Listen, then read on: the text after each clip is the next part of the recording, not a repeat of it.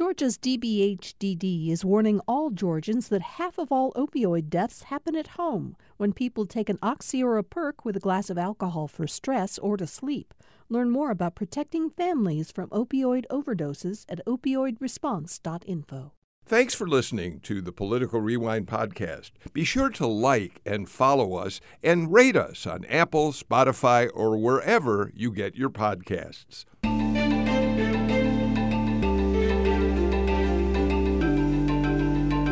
It's good to have everybody back with us for another edition of Political Rewind. I'm Bill Nigut.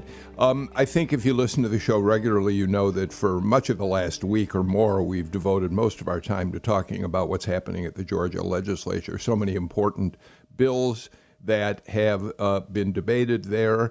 Uh, the legislature finally ended Monday, as you all know, and uh, we've continued to report on what came out of the session. There will be more to come in the days ahead because there's always uh, surprises. We always find that things were done in the end hours of the session that we don't learn about until much later. And of course, we'll continue to track those uh, possible surprises for you. And we'll be talking a lot about the campaigns that are really now fully underway with the legislature over in the weeks and months ahead. But today we're going to turn to looking at where we stand right now in Georgia, in the country, with coronavirus. And, and I have to admit that one of the reasons I'm really looking forward to this show is I'm confused. I am really uncertain, as I suspect many people are, about the precautions I ought to be taking at this point and uh, whether the virus is um, surging in any way here, whether it's receded especially with the new subvariant that um, has c- captured the attention of people because it seems to spread so rapidly. So, we're going to talk about all that and more um, on the show today. And we're very happy to have back with us Dr. Carlos Del Rio, who is the Assistant Executive Associate Dean for Emory at uh, Grady and uh, is one of the leading experts um, on, on the epidemiology of the virus. Dr. Del Rio, thank you so much for coming back to join us today. Uh, thank you for the invitation, Bill. Always fun to be with you. Amber Schmidtke is uh, with us as well. Amber Schmidtke is the Division Chair of Natural Sciences and Mathematics at the University of St. Mary. But, Amber, what you've really become known for is you are just the supreme data cruncher when it comes to looking at the virus and how it has moved across this country. Um, thank you so much for joining us. Thanks, Bill. I will be sure to add that to my CV. The queen of data okay. crunching. Do you think that's a fair way of putting it? Well, I'm flattered. Um, I've certainly tried to do my part. So thank you for um, okay. saying so. Ellen Eldridge is with us. Uh, she's a senior healthcare reporter here at GPB News. Ellen, you've spent a lot of your time covering the virus in Georgia over really the last two years. Yeah, good morning. It's it's good to be back and, and among the panel of, of experts here. All right, um, Dr. Del Rio, if if I can, let, let's start with a report from the ground. Um, your work at Grady Hospital, at, on your various appearances on the show, you've talked to us about what you're seeing in your day to day work in the hospital. Uh, just give us a, a, report right now on where things stand at Grady. Um, how prevalent has the virus been there? Compare it to, say, a year ago, whatever you want to do. Tell us a little about where things are right now. Well, Bill, the number of patients that we currently have hospitalized with uh, COVID at Grady is at an all-time low. We are under 20 patients, and all, almost uh, none of them, just one, is in the ICU. And in addition to that, the number of people who are testing positive is also uh, fairly low. So all those are are very good indicators at this point in time. What I would say, though, is that we continue to see the people that come in and and get hospitalized are people that are not vaccinated or or were partially vaccinated, have only received one dose or have not been boosted. So I, and, and as you know, nationwide and here in Atlanta as well, the the percent, the number of people who are getting vaccinated is is really at, also at an all-time low. So as we talk about how do we prepare for the next surge when it's going to happen, is get vaccinated if you haven't, and get boosted if you haven't been boosted. That's the best way to prepare right now. So let me follow up just briefly, again, talking about things on the ground. There must be a sense among all of you, your hospital and, of course, other hospitals across the state, of some relief that you are not seeing the crisis that has had you all working so many hours under such treacherous conditions uh, throughout a lot of the pandemic, yes? Oh, without doubt. There's a huge sense of relief. There's a huge sense of, of, of hope. And there's also, people are, are, are also very tired, and I think they're ready to move on and, and go back to, to doing what they normally do, which is, you know, we like to take care of, of patients and we, we like to take care of all sorts of diseases. And we know that many patients have foregone uh, care for other conditions. So we're, we're way back in, in cancer screenings and mammographies and many other things. So we want to go back to really providing population health and improving the health of the population in general, and not just you know providing emergency uh, crisis care. Well, I, I really say thank goodness uh, that you're you're all getting some relief at this point from the very difficult situations that you found yourselves in throughout much of the pandemic. Amber, you are the author of the COVID Digest, which really has become must reading for many of us who want to follow the course of the virus.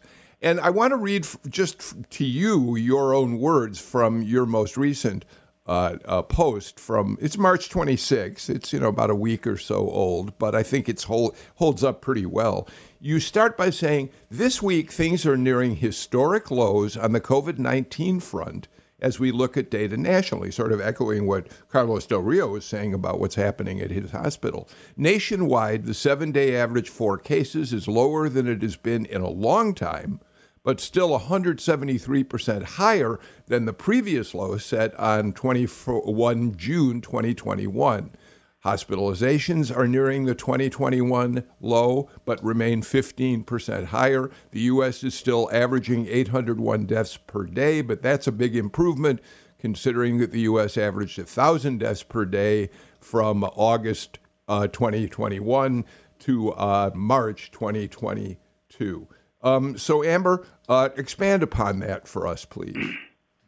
Yeah, and I'll say that uh, those data are, like you said, are already a week old. We have reached um, a low point um, when it comes to hospitalizations since we started gathering these data, um, and so that's really encouraging. It, it, reflects what Dr. Del Rio is seeing on the ground at Grady. Um, it's it's good to know that we're seeing that nation or nation, nationally.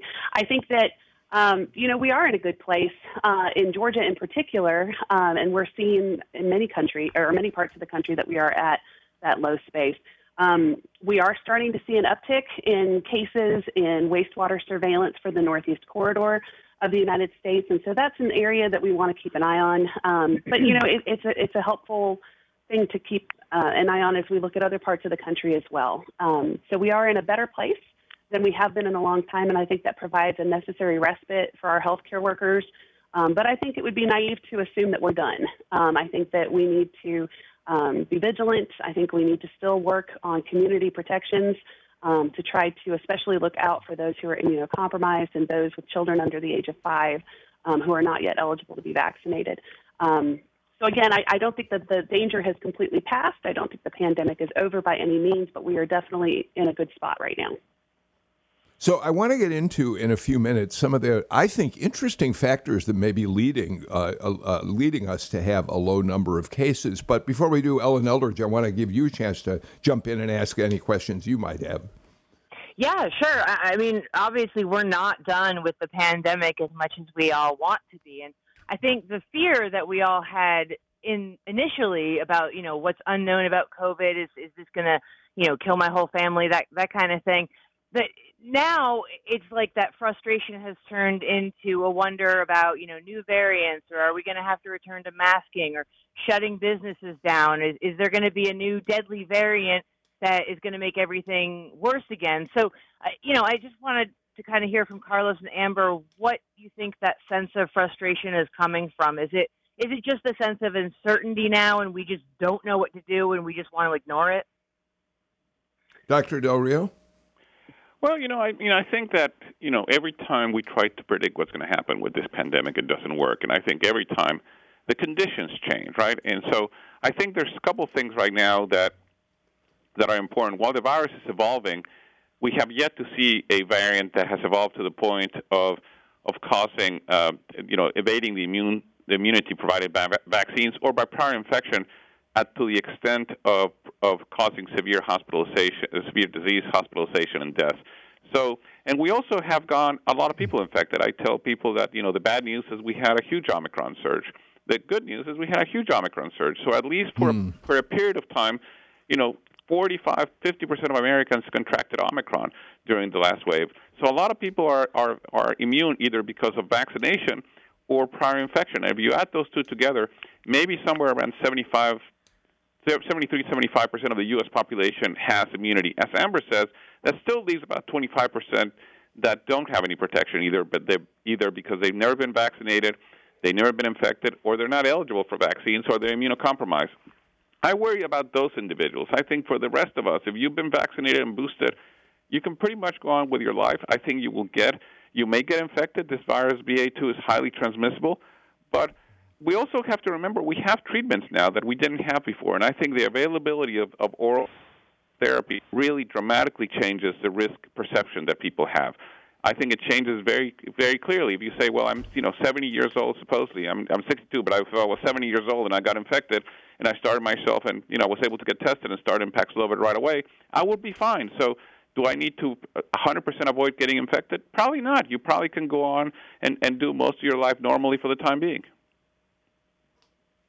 Um, let me ask you about Paxlovid because you mentioned it here. Um, tell tell us a little bit about. Uh, uh, um, we haven't talked about it on this show. What is that drug, and why is it important right now, and how widely available is it?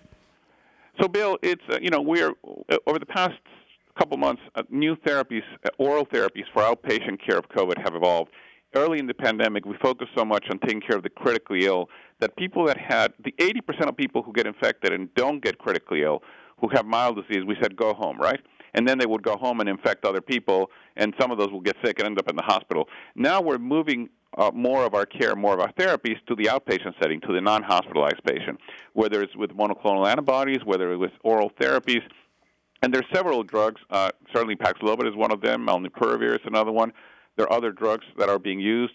And, and Paxlovid is, is really effective. Again, the clinical trial with this, with this drug showed an 88% decrease in the risk of severe disease, hospitalization, or death in people that were treated with the drug compared to placebo. Now, I would say that they were very high risk individuals, they were unvaccinated, and, and, and that changes, right? If you have somebody who's not high risk and who is uh, who's vaccinated, the benefit of the drug may not be as much as in those that are high risk. But if you're a high risk individual and you're vaccinated and you're not vaccinated, that's an option.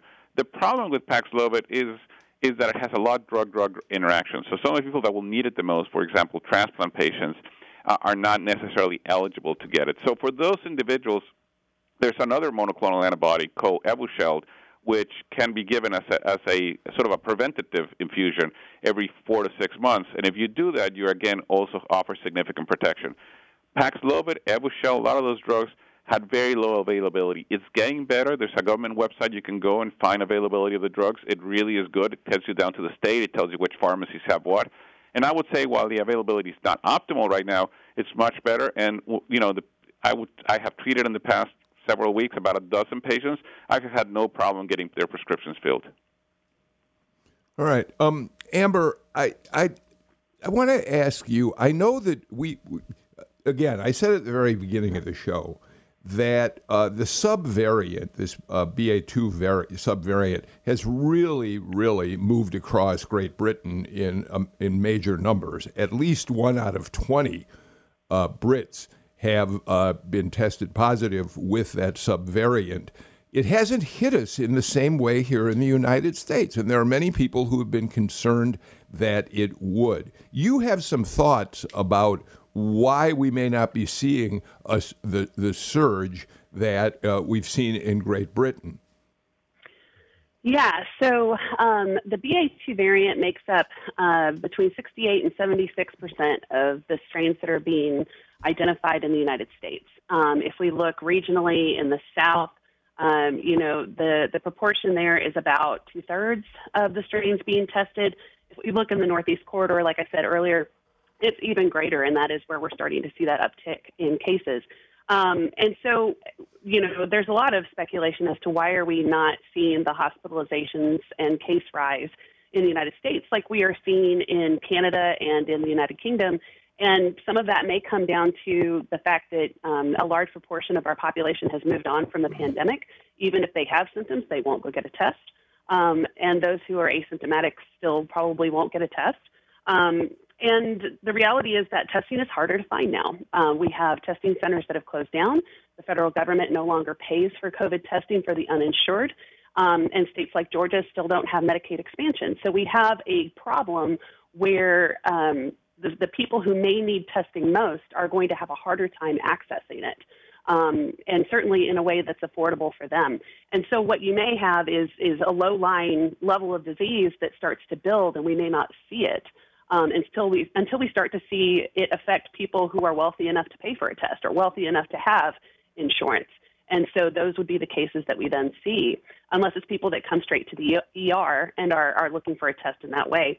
Um, so that is the thing. But I want to come back to something that uh, you know Carlos helpfully pointed out. We do have a lot of immunity in this country, um, mediated through either the vaccine or through natural infection. But it has come at a very heavy toll. Um, we are approaching a million dead Americans as a result of that. So while you know it may seem hopeful to know that 75 percent of um, the U.S. population has some level of immunity to this disease, we we lost a lot of people that we didn't need to lose in order to get there. Um, and while it is comforting to know that we have a lot of therapies that can help us with dealing with this pandemic moving forward, the challenge is that a lot of those require that you start that treatment right away um, very soon after the start of symptoms. And if we don't have robust access to testing, how do people access that care in a timely manner that can help them? Um, Ellen, let's not forget that COVID is still here in the state of Georgia. I was just looking at the Georgia DPH website a f- couple of minutes ago. In the last two weeks, we have had 17,414 new cases of COVID. I, I, I think I'm going to see if I can grab real quickly the confirmed deaths. Um, uh, we, we've had a total of 31,000 plus uh, confirmed deaths, uh, but I don't see it right now. Let me see if I can pull it up very quickly for uh, the last couple of weeks. I don't have those numbers in front of us, but me, but clearly people are still, unfortunately, dying from COVID here. Yeah, and not only are people continuing to die and experience severe disease from COVID, especially the people who haven't been vaccinated or have no no natural immunity to it, but a, a lot of people now are wanting to know about a possible cure or what they should do about long COVID. Those those symptoms like chronic fatigue, shortness of breath, even anxiety and depression that people are experiencing long after their body has cleared the virus.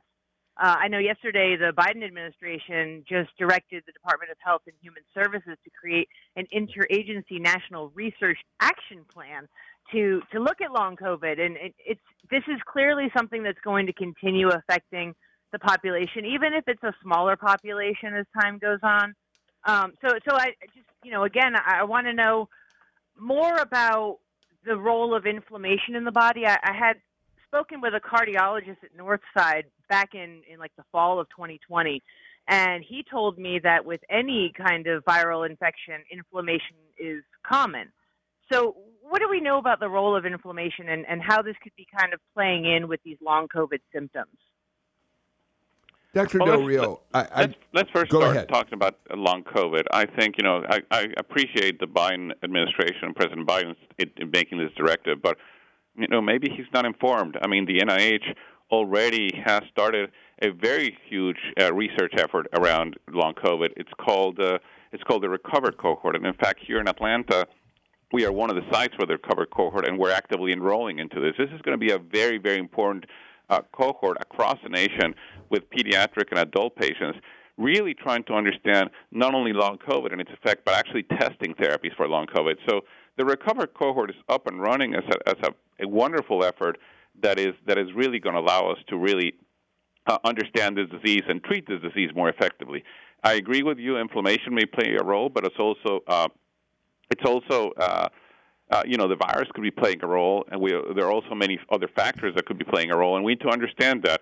One of the things that it also appears to be increasingly clear is that vaccination prevents you from getting long COVID in a significant way. It significantly decreases your risk. So if you've been vaccinated and if you get, you know, breakthrough infection, your risk of getting long COVID is much lower than if you have not been vaccinated. So again, another reason to get vaccinated is to prevent long COVID. Um, you may say, well, I don't care if I get COVID. I'm 25 years old. I really don't care if I get COVID. Nothing's going to happen to me. Yeah, but if you get long COVID, that's going to be detrimental. So again, vaccination is a way to prevent that. But I want to encourage people to go and look at, at the Recover. It's called recovercovid.org. That is a big, you know, NIH effort with millions of dollars to try to understand this disease. And there's enrollment sites throughout the nation. Here in Atlanta, we have one. And you, if you're interested, if you have long COVID and you're interested in enrolling, uh, please please come uh, find us and, and enroll into the study. Dr. Del Rio, um, help us understand what long COVID is, in the sense that what what are we what what do I, I think there are a variety of symptoms that various people might be uh, experiencing, but in, in general, how does long COVID uh, affect uh, individuals who have it? So, Bill, uh, you know the data suggests that about 10 to 15 percent of people who have COVID and whether they have mild disease or, or, or severe disease, but about 10 to 15 percent of people go on to develop uh, this long COVID symptoms, which include basically is, is continue having symptoms, uh, also not recovering your health about you know about a month to two to six weeks after you recovered from COVID, and those symptoms could be in different places. The most common things are fatigue. Uh, some people say, you know, I feel like a brain fog, like I, I cannot concentrate. Uh, but you can have multiple organ involvement. It can impact your car- heart, it can impact your lungs, it can impact your, your brain, it can impact your kidneys, it can even impact uh, your, your pancreas. We have seen diabetes is not only a risk factor for long COVID, but actually people that, that recover from COVID go on to, to develop diabetes that they didn't have before. So at the end of the day, mm it's it's a it's a variety of different diseases, and one of the things that we're trying to do to recover is really trying to come up with a with a case definition. What is long COVID? Because you know what we also have found in other places. There's a study, for example, from from France, if I recall, in which people came in, they tested, you know, they said, oh, you have long COVID, but when they studied them, they had cancer or they had something else. So don't assume that all your symptoms are long COVID. I just recently saw a patient that you know everybody thought, oh, he has long COVID symptoms, and he really had an infection that needed to be treated and needed to have surgery for. So at the end of the day, we need to be careful that we don't overcall any symptoms that somebody who previously had COVID had and just dismiss them as long COVID. Uh, Amber, have, have, are you able to capture? Is there a way to capture data about the number of long COVID cases out there, or are those more amorphous because they're not reported uh, in a specific way? Yeah, that's the real challenge with long COVID is that we don't have good data on how many people are impacted. Um, we have some limited studies um, that have tried to examine that um, to look at um, you know health outcomes six months after infection, 12 months after infection, um, that sort of thing. But we do not have a good public repository of information about who is impacted and how many are impacted and what other comorbidities might they have, like Dr. Del Rio mentioned. Um, so I think, you know, I was uh, excited to hear Ellen bring this up, the, what's going on with the Biden administration. I am excited to hear about this government program because it's important to remember that, you know, this long COVID thing is a is a, a problem that I don't know that we've paid enough attention to, and it's going to have far-reaching impacts beyond the health of that one individual, but also, um, you know, this is something that's qualifying people for long-term disability. And you know, if you're 25, like Dr. Del Rio said, and you don't think you need a vaccine, um, how do you pay rent if you're not going to be able to work for the mm. next six months to a year? Um, so it has important impacts on employment, on workforce development. Um, it, it's more than just the patient sitting in front of you. This has a broader impact on society at large.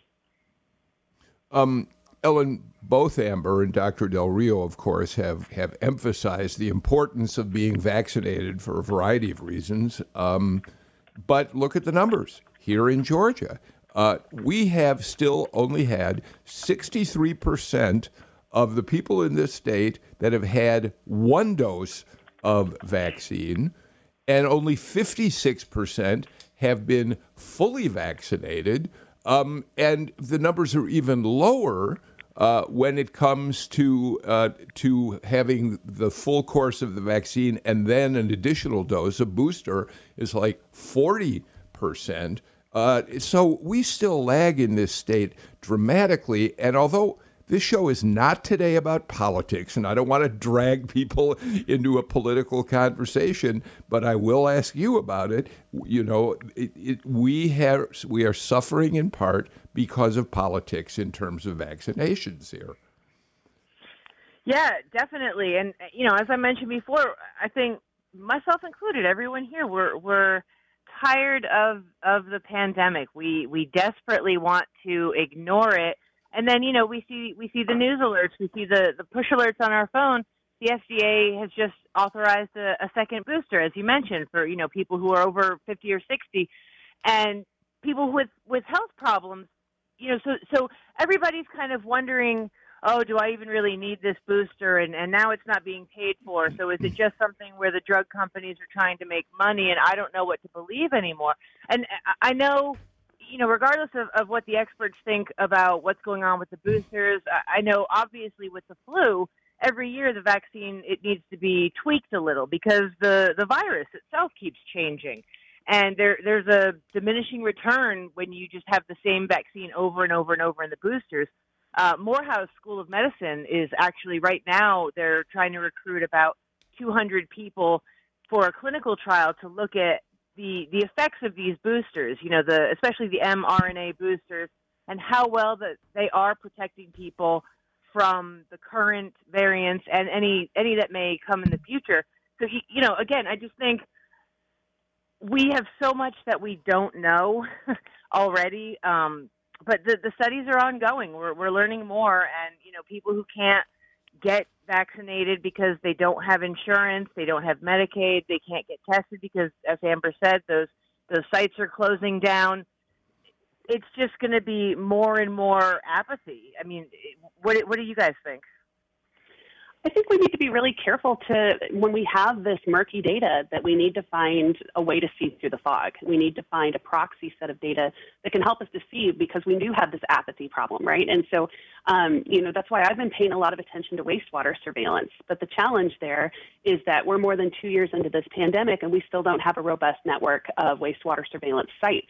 So for the state of Georgia, there's only two counties that are reporting data to the CDC. They're DeKalb and Richmond counties.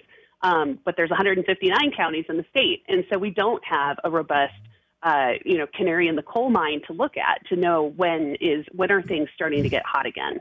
Um, and I think that that's that's going to be a challenge for us. Is that you know I don't want a situation where Carlos and his colleagues at the hospital are suddenly inundated with stuff and they had no warning. They didn't have the opportunity to call for travel nurses. They didn't have the the ability to you know purchase additional supplies or get ready for that kind of impact.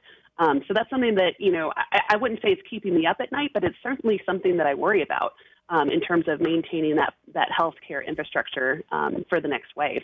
You know, I think that when we talk about how, um, oh, sorry, go ahead, Bill. No, no, go ahead, finish. I apologize.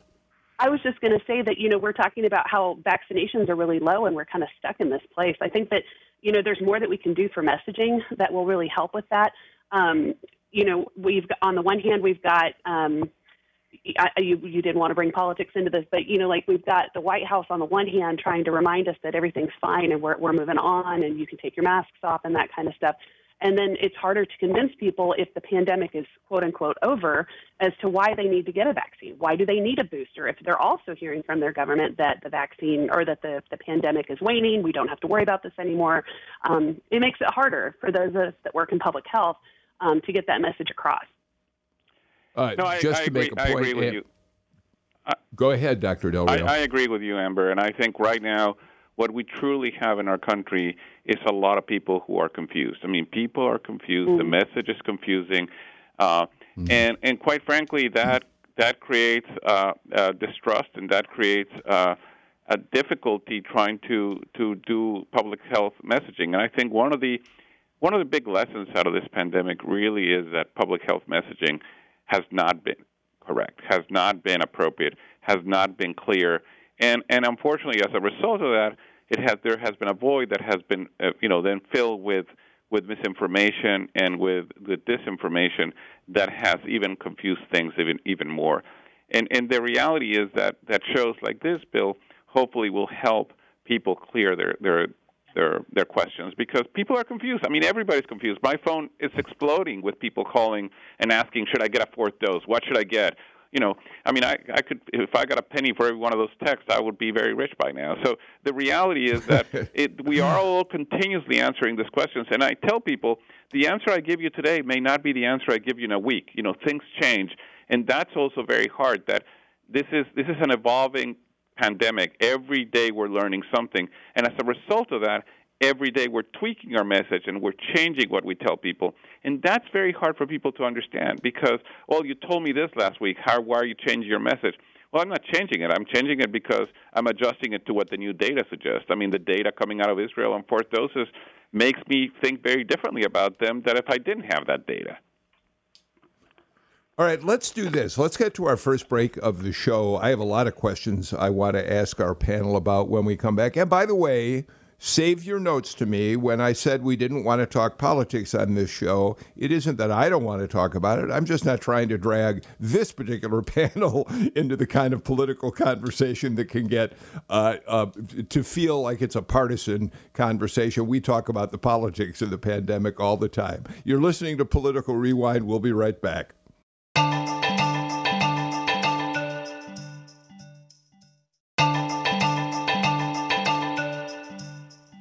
Ellen Eldridge, Amber Schmidtke, Dr. Carlos Del Rio on today's Political Rewind. We're talking about COVID for the first time in quite a while. All right, Dr. Del Rio, you set me up for the question I wanted to ask you. I'm 75 years old. As soon as FDA and CDC said, yep, people over whatever 50 i think or 60 can now get a second booster i ran out got my second booster and yet I opened the New England Journal of Medicine yes, last night and find out that according to the study done in Israel, that uh, this second booster may have an efficacy of a month. Should I have gotten this booster? Should people like me get it, Dr. Del Rio? Well, Bill, you know, it's a very good question. And again, the, the question we need to ask ourselves is what are these vaccines supposed to be doing? What are these vaccines? And I'll tell you that from being involved early on in the design of those trials, these vaccines were designed to prevent severe disease, hospitalization, and death. They were not designed to prevent infection. We found that they prevented infection, and we were very happy about it. But these vaccines were not designed to prevent infection. In fact, you know, most vaccines for respiratory viruses are not very good at preventing infection. Think about, for example, the flu vaccine. I mean, they're only about 30, 40, at best 50, 60% effective in preventing infection. Uh, the, what these vaccines do is they're very effective in preventing severe disease and death, and that has not changed uh, it, throughout the pandemic, even with Omicron. What has changed is their ability to prevent infection. And while early on they were very good at preventing infection, as the virus has evolved, the vaccines have not been that great in preventing infection, but they're still not bad. I mean, you know, a 30% preventive infection is not is not anything to to to to, to sneeze about. The uh, the study that you're quoting about, the study from Israel, you know, they looked at a lot of people who had been vaccinated, and what they found is that they, the the risk of getting uh, severe disease, hospitalization, and death in people over the age of 60 decreased significantly. The numbers were low regardless, but they did decrease significantly in people that got that fourth dose. And that's the reason why you want to get a fourth dose. You want to even decrease even more. You know, somebody said your your 70 your 90 year old grandma who's fully vaccinated is still at higher risk of dying than your 5 year old who's yet to be vaccinated. And by getting that fourth dose, what you're trying to do is decrease that risk because the biggest predictor of severe disease and death in this virus is age. So the older you get, the more likely you are to have a severe uh, outcome. And that's the reason why you get a fourth dose. So people over the age of 60, my advice to you, people like you, is absolutely get a fourth dose if you've gone four months or more after. But don't think that you are protected against infection. I mean, continue to think that infection can potentially happen. It's not a, a perfect protection. Now, I tell people also not to try to time it. You know, some people say, well, I'm going to wait until – you know, I'm going to, this is going to go up. It's a little bit like trying to time the stock market. It just doesn't work. If you more than four to six months, get your booster. Now, if you're under the age of 60, if you're a 53 year old individual who's healthy, athletic, no underlying conditions, doing just fine, I would say wait. You don't really benefit from getting a fourth dose because it's not going to change that outcome significantly. So that's when you, again, have to make this decision of what is the right time to get vaccinated. The biggest issue that I tell people over and over is the biggest, the booster I need is for those that haven't been vaccinated to get vaccinated. If we can get our mm. vaccination rates up, if we can get our booster rates up in those that have been vaccinated, we will all be better protected. And so, what we need to do is really encourage people to get vaccinated. When people come and ask me about a booster, I say, yeah, but let's make sure others around you are fully vaccinated. That's the number one thing we all need to do. Amber? Um, you know, I, uh, I, think that uh, yesterday somebody was asking me about this, in fact, and I, you know, on the one hand, they're like, do I wait until wastewater starts to show that in my area stuff is starting to increase? And the reality is that we don't have, like I said earlier, we don't have enough robust data to be able to make that kind of estimate. It's kind of like trying to jump into a double dutch jump rope kind of situation, right? Or trying to jump into the stock market at just the right time, like like Carlos mentioned. You know, we want to we want to try to delay in a sense to make sure that we have optimum protection when the threat is greatest, but it's hard to predict when that is. Um, I think that uh, you know Carlos is correct that we would all be better served if we had higher vaccination rates in general. Um, but in some ways, uh, you know, we've been stalled for a long time, and I'm not sure that we're going to see a real big jump in first-time vaccinations. And so I think what we have a, a bigger responsibility to do is what kind of community level protections can we put in place in order to um, protect the most vulnerable, to protect those who have been disproportionately harmed, people or communities of color in particular, those who are um, below the poverty line, that sort of thing. And so I think we can do more on ventilation. We can do more on uh, making testing widely available and free. Um, so hopefully we see that come back. Um, and there are other things that we can do too. Um, I would love to see something where we have paid leave to be able to take time off from work so that people aren't working while they're sick um, and brushing that off as something else just because they need to be able to make ends meet. Um, there are a lot of lessons that could have come from this pandemic that we are not acting on, and that's still a point of frustration for me. Ellen, I want to give you a chance to. Ju- Ellen, jump in. Hey, yeah, um, you know, politics, I think, and money are obviously closely related. And you know, I understand that the the government, Congress, we only have so much.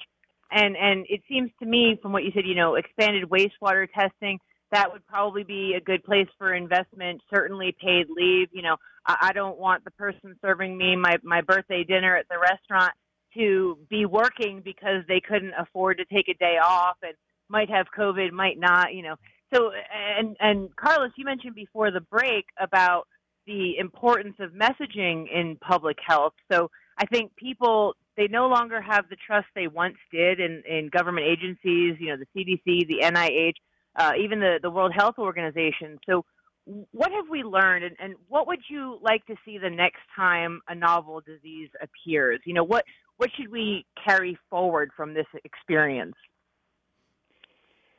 Well, you know, there's a lot of. I mean, as Amber said, there's a lot of questions, a lot of things that uh, carry forward. I think, to me, one of the most critical ones is we need to understand, and we need to to finally a- agree that that health disparities are unacceptable.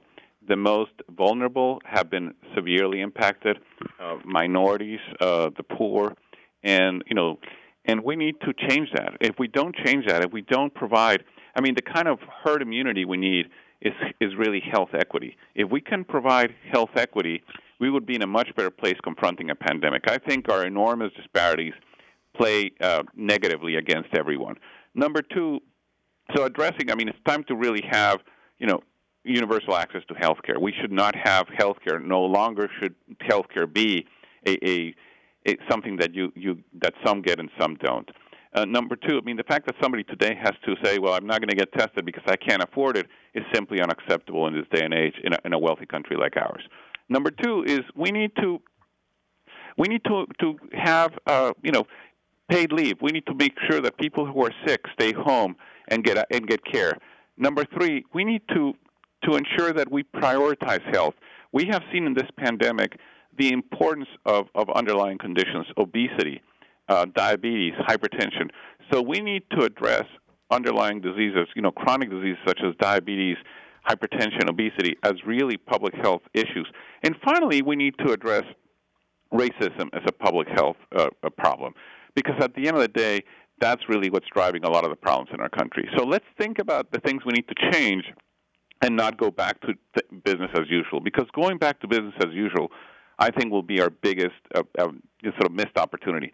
As far as public health agencies, I mean, I think we need, we really need better communication. We need transparency, we need truth, and we need um, you know, to, uh, ability to communicate at a level that people understand. And we need to really regain the trust of people. That's going to take some time. That's not going to be automatic. That's going to take some time, and it's going to really require to to think of public health in a very different way. Public health no longer is about you know providing uh, you know orders and dictums. Public health has to be about improving health in the community. And how do we get the community to say, look, public health is to me as important as the fire department is, or as this is, or as this service is? If we get public health to really be part of the community, then we dramatically change the role of public health. That was a statement that I want to make sure we save and repeat down the line. Uh, Natalie Mendenhall and Sam Bermas Dawes. I think Carlos Del Rio just said something terribly important. And unfortunately, Ellen, before we take a break, we do not, as we look at what's happening with public health budgets in the state of Georgia nationally, when we look at how leaders are not, in fact, uh, taking seriously what this pandemic tells us we need to be doing about a pandemic in the future, it's distressing that we don't seem to be learning lessons at this point. Yeah, we're we're back to me. Sorry, yeah, I, I I agree completely, and and I think you know um, what what Carlos said about needing health equity. A lot of my health reporting for GPB lately has been not directly tied to COVID and the pandemic, but rather this this public health problem of, of racism and, and health inequity. You know, as we've mentioned, Georgia is one of the dozen states that does not have expanded Medicaid. And I know even with the, the recently passed tax cut um, and, you know, raises for state employees and, and teachers in Georgia, it's it's still not what some experts were were asking for in terms of expanded access to paid paid leave and all, all those kinds of things. So yeah, yeah, I agree. Okay, Ellen Eldridge gets the last word on our second segment. We're going to come back with more in just a moment on Political Rewind.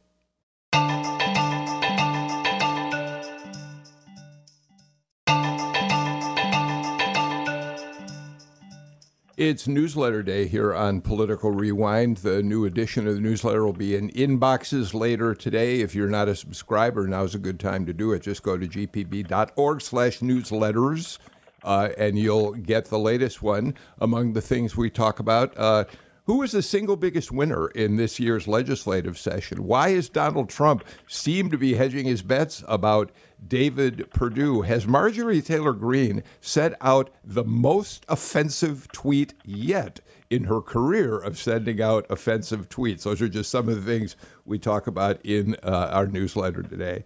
Carlos Del Rio, I am totally confused about masking right now. I continue to wear masks in stores. Uh, Janice and I were in the theater twice, uh, in theater seeing live plays. We wore masks in audiences of four or 500 people. And yet I go to gatherings of friends, and uh, none of us are wearing our masks. We're all perfectly fine walking around unmasked. What should we be doing, Dr. Del Rio? You know, it's it's it's tough to know, right? It's really confusing and it's hard. What I tell people is think about wearing a mask very much like you would about bringing out your umbrella. You know, if there's a lot of rain, if there's a lot of of risk of getting infected, then you're more likely to wear a mask. And you know, Josh Weitz from from Georgia Tech has developed a really nice uh, sort of tool in which you can say, well, you know, given how much COVID is being transmitted into your community, what is the chances that somebody sitting next to me is, you know, and, and depending on the size of the gathering, is going to be wearing a mask? The other thing is going to be be infected, and then you decide whether to wear a mask or not. The other thing that Amber said is think about ventilation, right?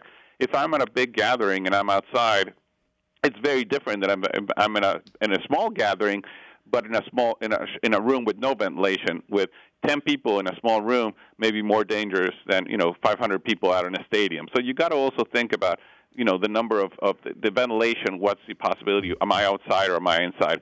and the, and therefore it's it's not a simple yes no. It requires you to think about it. It requires you to really you know, uh, uh, sort of get hedge your, you know, use your head to think about it, and that's really hard because most of us don't don't think about it that way. My advice is, you know, if you think you're going to be in a situation where there's a lot of people, wear a mask and but make sure that you wear it properly and make sure you have a high quality mask because otherwise you might as well not wear, be wearing anything. KN95, N95 are those what you would call the high quality masks? Assuming they're a, legitimate, authentic.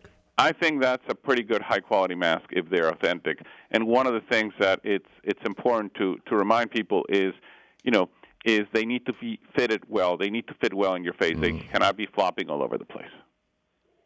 Um, you know, Amber, one of the things that Carlos Del just said that I, is is kind of interesting is think about whether a room is well ventilated, other factors. So here's what's interesting about I think mixed messaging. There's a big push right now to eliminate mask mandates on airplanes, which some people might construe as meaning, oh, well, the, the pandemic isn't really that big an issue anymore. But that's not the case. We know how well ventilated airliners are. We know they recirculate air through HEPA filters. We know they take 50% of their air from outside the airplane. So it isn't as simple as saying, oh, we no longer have to worry about the pandemic, and we get a mixed message. Yeah, and I think it's important to remember that yes, airlines have certain advantages compared to other areas of mass transit, but it's also dependent on when the engines are running. Um, you know, like when you're just sitting at the mm. terminal, and if you're stuck in that airplane for you know 20 minutes waiting for your turn to go to the ramp, um, you are breathing each other's air during that time. And so I think it, it's probably eventually going to be tied to the seatbelt light. You know, when you get to a certain altitude and um, the seatbelt light goes off, maybe we'll see a time when that's when masks can come off. But it's important to remember that the rules and regulations regarding mass transit apply to all areas of mass transit. And it's a very different situation to be on a public transit bus or a train as compared to an airplane. And so I think that we still need to be thinking about community level protections, um, but we may need some more nuance eventually when it comes to some of these uh, strategies. Ellen?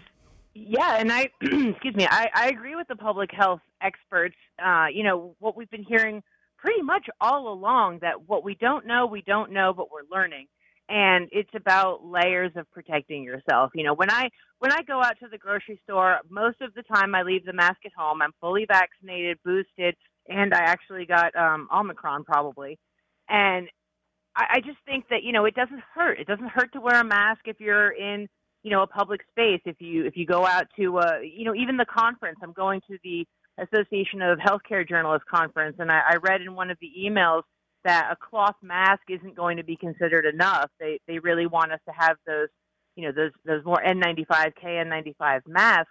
And you know the way i think about it and even my my kids who are now vaccinated when they go to school the mask will help protect against colds flus there's a, a stomach virus going around so yeah, I mean, you know, get get your vaccinations. I think is again the most important advice that we're hearing, and then just make common sense decisions about protecting yourself out in the world.